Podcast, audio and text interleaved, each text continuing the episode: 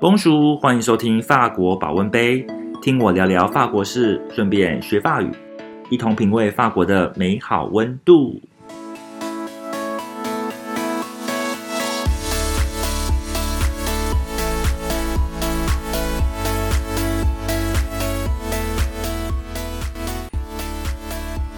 大家好，欢迎收听法国保温杯。今天我们要讲的主题是口罩，法国人和口罩的爱恨情仇。为什么法国人不爱戴口罩呢？那首先我们欢迎我们今天的来宾，我们今天的来宾是橘橘，来橘橘。嗨，大家好，我是橘橘。那我们今天要讲的主题是口罩。呃，台湾的防疫也蛮成功的，大家都非常遵守规矩，那乖乖的戴口罩。那你觉得口罩对你来说有什么样的？你觉得有什么样的帮助吗？真的有用吗？有啊，当然有啊。其实在这疫情之前本来就会戴口罩，像是骑车的时候啊，或是自己感冒的时候，或是在大扫除觉得环境很脏乱的时候，就会都会戴口罩。所以我觉得本身我就是会有一点点这种小习惯。那甚至我朋友是本来就是每天都会戴口罩的。哦，我知道你说的是谁，本来每天就会戴口罩。那其实我觉得戴口罩这件事情，我自己本身是不会戴口罩的，但是因为发生这个疫情之后呢，我开始有戴口罩的习惯。不可否认的是，我已经很久很久很久没有感冒了。那当然我是蛮注重，因为戴了口罩的关系嘛。我我觉得有可能是啊，因为其实戴口罩好像真的好像把我跟外面空气隔绝开来了。再有一部分也是我很注重洗手啊，保持手上的清洁啊，不要乱摸东西这样子。嗯，所以我觉得多少可能口罩还是有一些帮助啦。那我们看一下法国的部分，我们现在了解一下法国目前的状况。从去年的呃这个疫情爆发开始呢，法国一共有四百一十多万人确诊，四百一十多万，四百一十多万，四百一十多万哦。你知道高雄市人口多少吗？三百万而已，它超过一个高雄市。嗯，对啊，对，所以四百多万人确诊，那其中有九万多人呃死亡。那去年年底最高的时候，在十一月份最高的时候，曾经有一天大概到六万八万人左右，一天就这么多人确诊。那现在呢，今年大概每天都两万人左右，两万人确诊，每天两万人，每天大概两万人。那三月十七号，就是昨天呢，那个数字到达了三万八千多人，这个是从十一月以来新高的记录。呃，就十一月中以来最高纪录目前就是三万八千多人。台湾真的是一个平行世界。台湾真的是平行世界啊。其实在欧洲来讲的话，就是法国跟意大利目前的疫情是最为严重的。意大利每一天大概也是平均都是两万三万人起跳确诊人数这样子。那其他欧洲国家还好，像英国稍微看一下，大概每天确诊人在五千到六千人左右吧。那其实我觉得防疫啊，跟很多层面都有关系哦，比如说国家的一些地缘关系啊、医疗体系啊、政府的反应能力啊，还有一些过去的经验哦，都可能会影响到这个防疫的成效。嗯，那今天呢，我们的主题就会集中在专门集中在口罩这件事情上面。为什么做口罩吗？啊，不是做口罩，要特别怎么自己做口罩？要特别开一个工作坊就要做口罩吗？去年暑假的时候，我跟一个法国朋友视讯 Yannick， 知道 Yannick 是对吧？嗯，跟他视讯。然后他本身是法国人嘛，然后之前有在台湾待过两年多的时间，所以他大概知道台湾人使用口罩的这个习惯。嗯，那他自己呢，其实也有说啦，当时就是在发生疫情的时候，暑假的时候，其实暑假法国的疫情就开始一直升温了，大概到八月、九月、十月就一直攀升，这样一直到十一月高峰这样子。嗯，然后其实他自己有说，旁边的法国是真的不会戴口罩。嗯，你说已经就是到很严重的状况，他们还是不戴。暑假那个时候还好，嗯，暑假的时候刚开始要开始爆发了，嗯，但是在那个之前，他们身边朋友根本不把这当成一回事。那时候台湾抢口罩已经抢爆了，抢爆了，对对对对。然后他甚至不把口罩，就是他觉得身边的朋友不把口罩当一回事，而且觉得戴口罩是多此一举。顶多这个流就像流感一样，像个小感冒一样，不需要戴到口罩，嗯，这样子。然后也没有特别注重一些卫生习惯等等的。然后，但是 Yannick 他自己很清楚，他之前在台湾待过，嗯，然后他就是真的很遵守戴口罩这件事情，嗯，然后也蛮勤洗手这样子。嗯，那他自己也有说，他身边的朋友真的都不爱戴口罩。那他们有因此确诊吗？他们有因此确诊吗？他的，我听说他的朋友有确诊。对，他的朋友确诊，他的朋友确诊，然后他妈妈那边好像也有人确诊这样子啊。那总之，他就是他身边法国朋友，他就说他真的是身边法国朋友真的是不会戴口罩，然后他有不断告诉他身边的朋友要戴口罩啊，注意卫生习惯啊，但是好像都没有什么用。他嗯，他们就觉得不不见棺材不掉泪的概念。其实我觉得可能是不见棺材不掉泪吧，但是某一方面他们觉得当时没有这么严重，嗯，他们觉得这只是一个感冒，一个比较严重的流感之类的，嗯，那这一部分呢也可能跟他们政府释放出来的消息还有处理的方法有关系，嗯，对，所以这很难讲啦。但是后来就是整个大疫情大爆发嘛，嗯，可是在疫情之前其实外国人其实本来就不爱戴口罩，对，我 对, 对没错、嗯、我其实我自己住在法国的时候我根本不知道什么是口罩，嗯，我没有，我在法法国我在法国我在法国待了多年，我没有戴过一次口罩，嗯，生病咳嗽发烧我通通不会戴口罩，甚至我觉得要去买口罩我都不知道去哪里买。那像我们常常戴口罩，一方面可能是空气污染关系，一方面就是自己感冒的关系嘛，对不对？那那边空气污染的话是比较没有这种状况。我没有啊，我那时候住在我那个城市，没有什么空气污染问题啊，空气都很好。然后他们就是我们自己很自发性的，比如说你今天感冒咳嗽，嗯，你就会戴个口罩啊。对啊，但是在那边感冒咳嗽这些事情，其实他们不太会在不太在意耶、啊、那很冷的话他们会戴吗？因为我那时候去我就觉得好冷，我一定要戴口罩保暖、哦、不会不会，我之前在法国的经验就是口罩这种东西真的是给医疗人员在使用的，或者是给一些比较可能生病比较严重的人会戴口罩，但是一般感冒啊咳嗽啊其实根本不会戴口罩。然后班上经常会听到有些人在 很, 很猛力的很用力的擤鼻涕之类的哦，所以很惊人，所以也不是说这个事情他们故意不戴口罩，他们本来就不喜欢戴口罩、啊，本来就不喜欢嘛，本来就没有这个习惯了哦，了解，本来就是没有这个习惯了。嗯，我跟你说，我在那边那么多年，我没有戴过一次口罩。那关于口罩呢，我们这种在台湾习以为常的东西哦，其实在法国人脑袋里到底是是个什么样的东西呢？那为什么法国人会这么样的抗拒呃戴口罩呢？我问一下，你觉得为什么法国人这么不喜欢或者是抗拒戴口罩？呃，以我们台湾人来说的话，有些人不爱戴口罩，可能是觉得呼吸不不好呼吸，嗯，或是觉得不方便，嗯哼，大概就是这两个，差不多吧。美观应该不至于，反而有些人还蛮喜欢戴口罩的。对啊，就觉得哎、欸，我可以买一些花色，然后做一些不同的 style，、嗯、甚至说我今天没有化妆，我就戴个口罩。对啊，然后今天不想要做什么表情，想要放空摆臭脸，戴口罩。对啊，或者是觉得自己太帅了，怕被认出来，嗯，戴口罩。就是、长痘痘的时候就戴口罩，长痘痘戴口罩。对，其实戴口罩真的有衍生出来很多种用途，其实我觉得很多好处啊，很多好处嘛，对不对？那我们现在讨论一下法国人为什么不喜欢或者是会抗拒戴口罩这件事情哦。嗯，主要我归纳出了三个面向，第一个就是日常的社交，第二个呢是社会的控制，那第三个是个人主义、哦、日常社交什么意思呢？法国人是一个非常喜欢 social, social 喜欢交际、嗯、喜欢观看，互相观看的一个民族。互相观看，观看什么意思呢？就是你们观察路人嘛，观察路人，或者是你今天出门啊，你可能就是要稍微的做一下打扮啊，嗯、或者是注重一下自己的仪容啊。对，其实我觉得法国还蛮注重这一个部分的。嗯，所以其实，在法国在讲这件事，我在法国从来没有穿过拖鞋，在外面我从来没有穿过拖鞋。我到外面要不就是穿皮鞋，比较休闲式的皮鞋，就连球鞋我都很少穿去外面。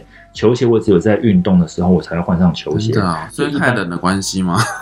太冷，可是就算夏天啊，顶多哦夏天会穿凉鞋，可是不会穿拖鞋，不会穿拖鞋。拖鞋是什么时候用？嗯、比如说你在自己的院子啊，或者是买宵夜的时候，没有没有宵夜给到垃圾的时候，没有，他们的垃圾是放在楼下集中管理这样子。哦，好吧。所以我意思是说，其实他们蛮注重他们的仪容外表。嗯嗯，其实这可以反映出来，为什么我说他们还蛮注重。蛮喜欢看观看这件事情，嗯，了解。那戴上了口罩呢，他们会觉得这样子看不到脸部表情，而且影响整体视觉。整体视觉，对，一方面自恋，一方面爱看，对，觉得对、啊、少点什么不喜欢，看不到脸部表情啊、嗯，无法猜测，无法知道对方到底在想什么。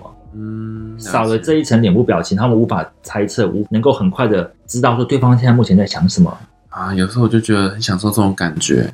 摆臭脸啊，或是不想对方看到自己表情的时候。对啊，真的、啊，有些时候我们真的会喜欢这样子哎、欸。对啊，这是一个一个其中一个原因啦、啊。啊，嗯，但是我觉得对他们来说，这是一种整体造型吧。嗯，脸部表情也是你的个人特色的一种表现啊。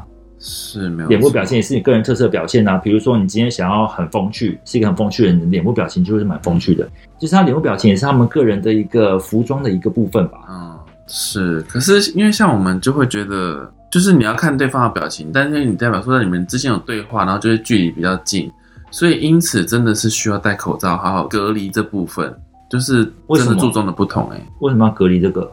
就是因为我们你要跟对方互动或交际的时候，就是透过讲话啊，所以你讲话基本上就会有一些口水飞沫之类的，所以我们就会好好的更认真戴口罩。那是因为你注意这件事情啊，对啊，对他们来说，他们不会在意这个口口沫的问题啊。嗯、我真是很乖、欸，对吧？他们不会在意这件事情啊。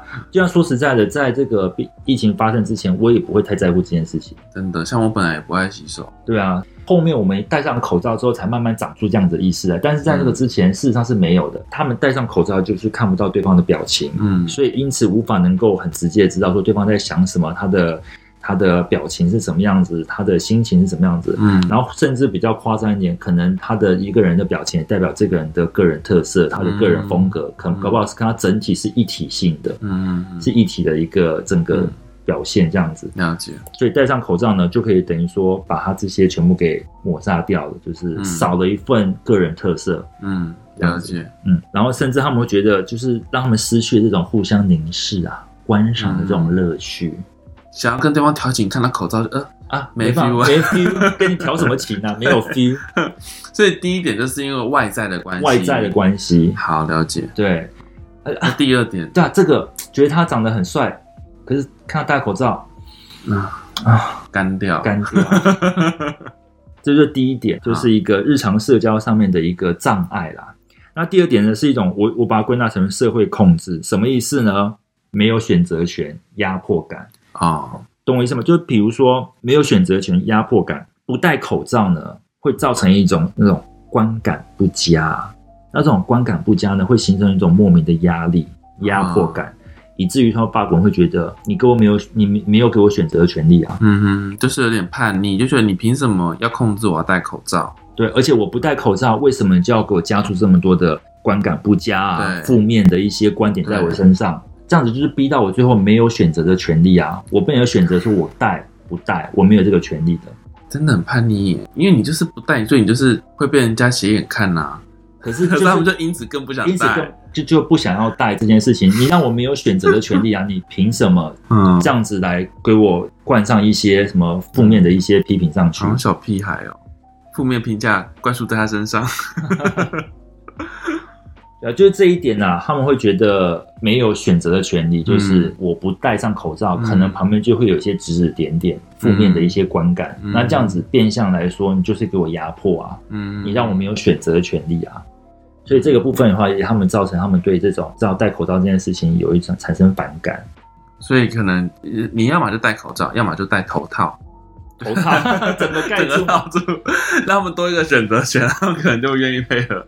哦，有可我懂你的意思，就是不能只戴口罩，有有口罩，有头套，有口球，口球。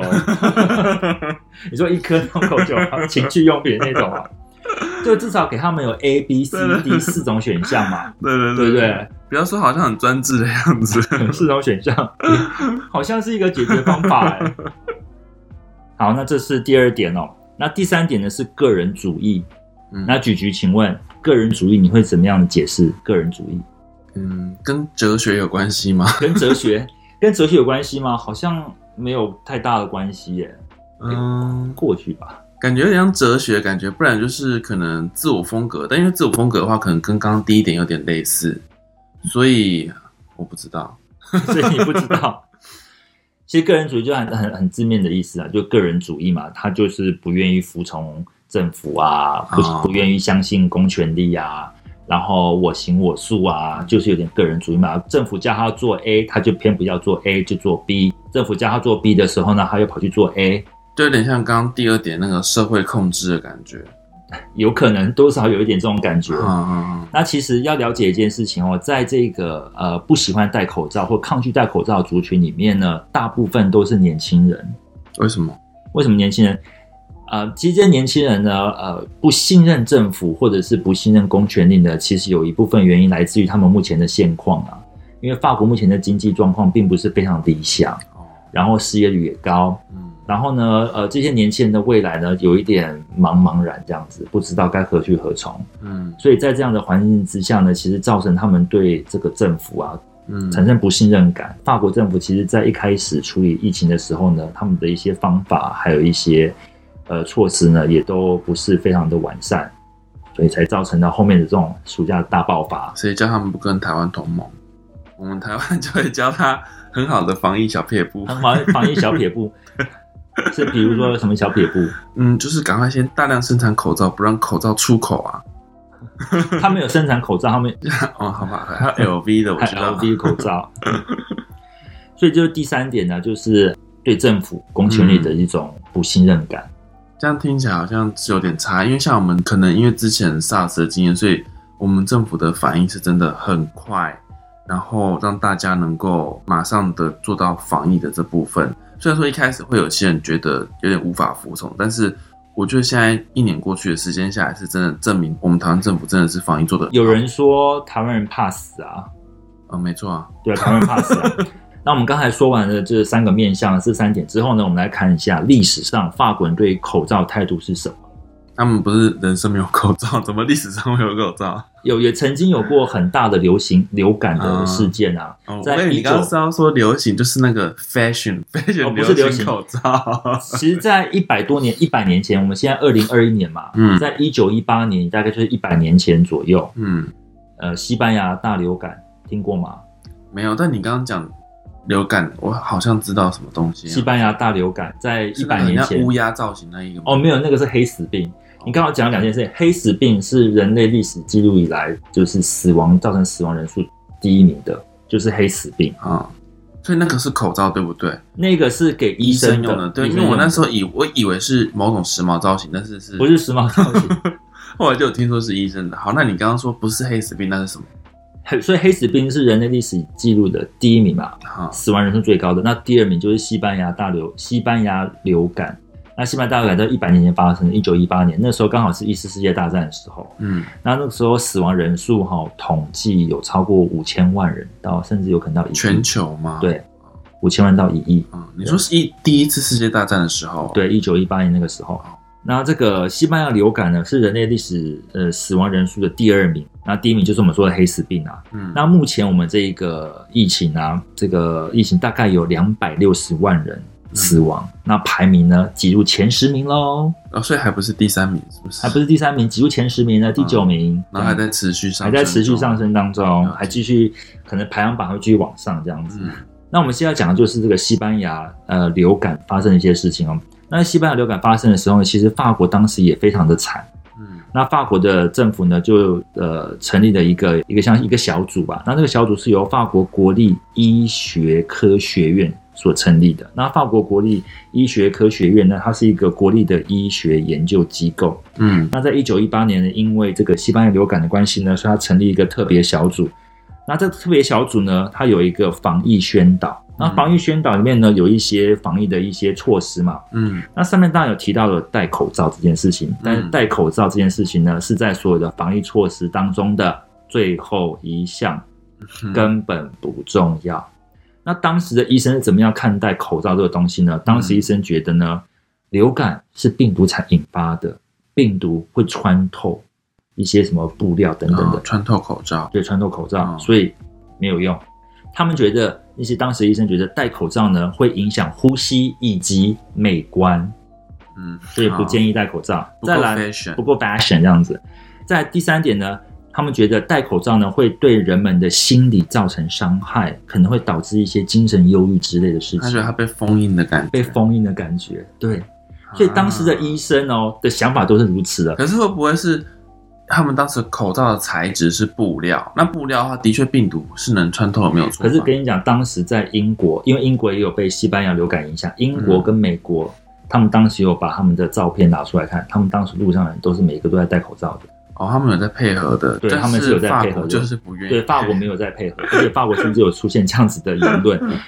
所以当时呢，因为有些记者就觉得，哎，为什么英国、美国他们做得到？嗯，于是呢，有些记者就去街上实测，他就戴着口罩在街上走。嗯，结果实测下来之后呢，他在街上戴口罩嘛，他竟然被人家说怪里怪气的，然后说是不是真的很怕感冒啊？之类这种这种因为冷嘲热讽。对啦，我们就是怕死怕感冒。对，我们就是怕死怕感冒啦。我就喜欢奇装异服，戴戴着口罩奇装异服，怪里怪气的样子。我就爱戴豹纹的豹口罩。对啊，我就是这样子。所以记者实测结果也是觉得啊、哦，真的自己是一个很奇怪的一个人。所以记者也不戴口罩了。为您报道在此，现在大家都不要戴口罩，这样自己是一个很奇怪的人。崩溃。所以可以看得出来，当时哈、哦、西班牙流感是人类历史上第二死亡人数最高的一个疾病嘛。那这样子的疾病之下，法国人对于戴口罩这件事情的想法观念也还是如此，就是根深蒂固的，从古流到今，从古至今，对，这样子还蛮有传承的，有传承。好，讲这么多法国人不爱戴口罩这件事情，你已经觉得法国人就是这么叛逆，就不爱戴口罩，很不乖，对不对？随便他们啊。随便他们哦，对，他们赶快好，让我们可以出国就好了。对啊，其实很想要去法国走一走，去欧洲玩。对啊，那其实二零二零年八月开始有做一个调查啦。事实上呢， 百分之八十一 的人呢的法国人都遵守戴口罩的规定。百分之八十一 蛮多的，蛮多的哦，都有遵守哦。嗯、对啊，但是有大概九成的人就说他们没有乖乖的、好好的戴好口罩，哦、就是他有想要去意思意思想要遵守，但是。没有真的彻底的执行这件事情，然后有四分之一的人呢承认呢他会把口罩戴到鼻子底下，然后有二分之一的人呢在规定的场所，规定要戴口罩的场所呢会把口罩脱下来，短暂的脱下来这样子啦，是带心酸的，带心带对带佛心的这样子。那对政府的那个防疫的表现呢感到满意的人呢不到四成，大概只有 百分之三十五 到 百分之三十七 的人对政府的这个防疫表现感到满意，所以其实蛮低的啦。好，橘橘听了这么多，我想要再问你一下，你觉得法国人不爱戴口罩、抗拒戴口罩的主要原因是什么呢？你刚才不是已经整理三点了吗？那你还记得是哪三点吗？嗯，第一点是影响到他们的社交跟他们的外形打扮、整体造型，哦，看不到对方讲话的表情。对对 对, 对。然后第二点的话，呃，那个叫什么社交控制，就是他们会觉得被外在影响，有压迫感。对对对，我不戴口罩，别人就对我指指点点，对，没有选择的权利了。对，然后第三点的话就是叛逆，不想听政府的话，叛逆不想听政府的话，个人主义，个人主义。嗯要要我，我觉得三点真的是综合起来很重要。那我觉得，呃，应该会我会投票给第一点吧，因为法国人就是很觉得外在要时髦啊，然后整体造型啊之类的，所以你突然间深色系，然后突然间出现一个蓝色的医疗口罩在你的脸上，所以我觉得他们就会觉得会影响到他们整体的造型。然后再来就是你在聊天的时候那个表情，其实也真的都看会看不到，会影响到他们那个情绪。就像我自己跟朋友在拍照啊，干嘛之类的，我就说，哎、欸，你看得到我脸上那个笑容吗？但是又看不到啊，所以我就拿下口罩。所以我觉得他们聊天的时候应该都是这种心情，所以他们都痒到不行，所以才把口罩拿下来，就是觉得这样比较好影响，就妨碍他们的正常的交流了。对，没错，妨碍正常交流。嗯嗯啊，了解。我自己是觉得。法国人之所以这么样抗拒戴口罩，其实一部分原因是因为法国人有点不太相信他们的政府，或对他们公权力开始有一些质疑。因为从这个疫情一开始的时候啊，法国政府呢就出了蛮多篓子的，然后出了一些纰漏这样子，所以呢造成后面有一些大爆发。嗯，法国人呢就开始有一点比较不信任他们政府的一些作为，这样子会有比较质疑啦。嗯，所以主要是这个原因。没错，嗯。那现在呢？虽然在台湾我们感觉好像没有什么太大的影响，但是在世界各地呢，这个疫情还是还是蛮严重的。对，嗯，就是希望呢，这个疫情能够赶快过去，然后呢，我们可以再次的做什么事情？出去玩，出国玩。对，现在有那个旅游泡泡，旅游泡泡。对，可是旅游泡泡好像也是要一定要什么定点集合，定点去哪里这样子，也不是真的。可是有时候跟团出国玩其实就是这样子啊，嗯、而且防疫还是优先啊，这是最重要的。啊、所以我觉得大家还是要勤洗手、戴好口罩、注意个人卫生。对，没错。嗯，那感谢收听今天的节目。如果喜欢我的节目呢，别忘了按下订阅，然后留下你的感想和爱心。对这个主题呢有兴趣的朋友，可以到法国保温杯的脸书留下你的一些想法哦。那最新的消息呢，我会贴在 I G、脸书跟官网上面。那我们就下次空中再见咯，阿比安多，比如，拜拜，拜。